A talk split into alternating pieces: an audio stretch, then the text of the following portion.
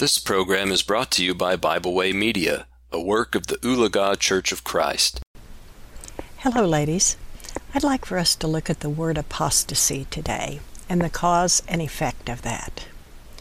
The Greek apostasia means defection, departure, revolt, or rebellion.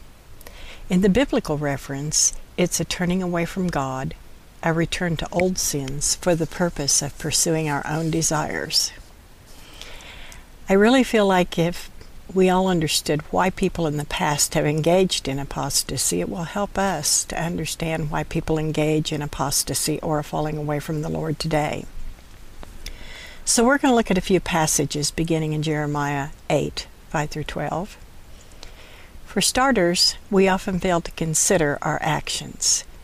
Jeremiah 8, 5 through 6 states, Why then is this people of Jerusalem slidden back by a perpetual black backsliding? They hold fast deceit, they refuse to return. I hearkened and heard, but they spake not aright. No man repented him of his wickedness, saying, What have I done? Every one turned to his course, as the horse rusheth into battle. We're going to have to learn to see the signs of apostasy if we don't want to fall prey to it. A weakened desire to attend services, a failure to pray as we once did.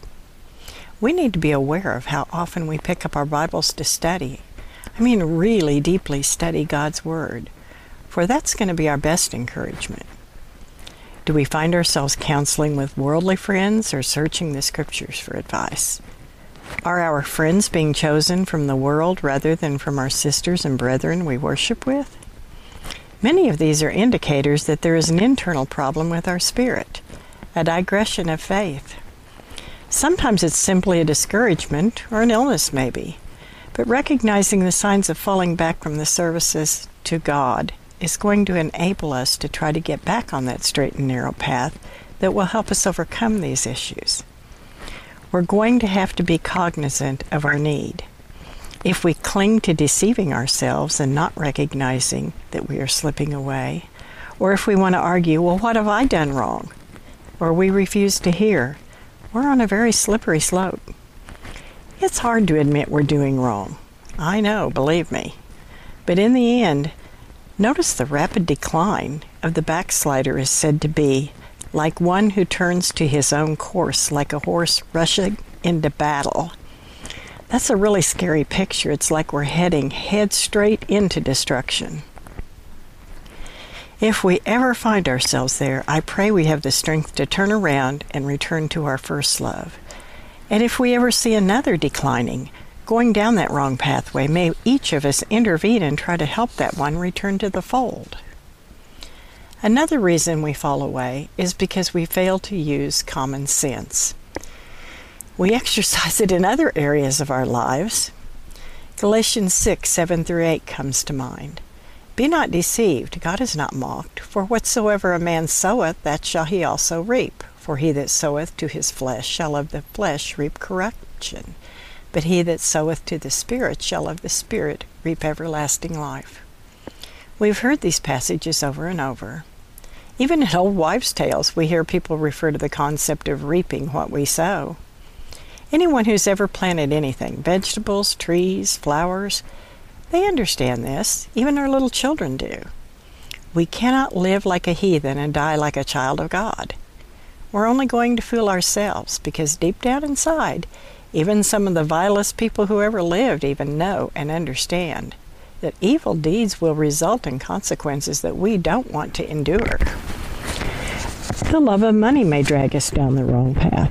If we decide to take on jobs that will remove us from rearing our children and caring for our homes simply because we want more and better things of the world, material positions, possessions, or a position that makes us feel important, ladies, we better be very careful that it's not that which will be to the neglect of the home. Paul tells us, For the love of money is the root of all evil, which while some coveted after, they have erred from the faith and pierced themselves through with many sorrows. 1 Timothy 6.10 Verse 9 also says, But they that will be rich fall into temptation and a snare, and into many foolish and hurtful lusts, which drown men in destruction and perdition. Let me get this straight. I'm not saying that women cannot work outside of the home. I understand that sometimes it takes a dual income to keep a family afloat. But do your best, ladies, to make sure that it doesn't become such a necessity to have that income dedicated to that which is desired rather than that which is needful. Our children's and husbands are worth far more than a nicer car or a bigger, finer house. A fine house that is not a home can be a very lonely place to live. One might look outward rather than inward and find themselves on a treacherous pathway. Carelessness with the scriptures is another problem.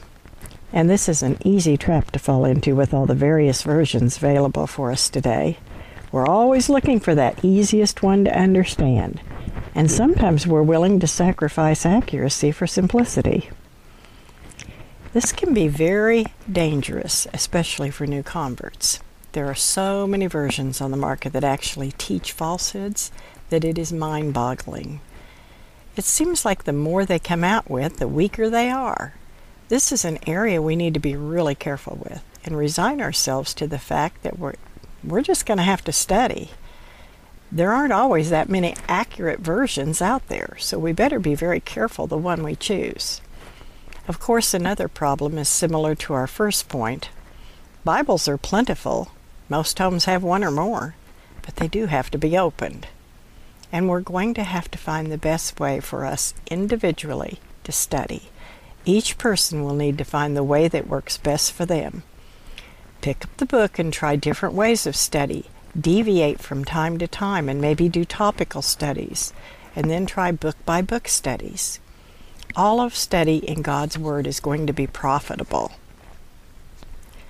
Finally, remember, a callousness to sin will definitely take us down that pathway toward apostasy. We cannot afford to become apathetic or callous towards sin, and it can happen so easily. Just as we look backward into Noah's day, and that of Abraham trying to just find ten righteous souls in Sodom and Gomorrah. It's no better or worse today. Sin has always been with us since the Garden of Eden and will always be with us. We're just going to have to fortify ourselves with the Word of God and stand strong against sin and firm for God and His Word. We cannot be accepting of sin. But we must teach others in a firm but loving manner and a love for their soul. Ladies, I pray that we will all be praying for one another and studying and fortifying ourselves with the Word of God as we fight the good fight against sin and keep ourselves from apostasy. The Lord needs us in this battle for our homes, for our families, for the church, and for lost souls. I am so thankful for each and every one of you that have remained faithful daughters, and I bid you Godspeed. Thank you for listening. We hope you enjoyed this program. We encourage you to subscribe to our podcast on Pandora, Spotify, or Podbean. Thanks for listening.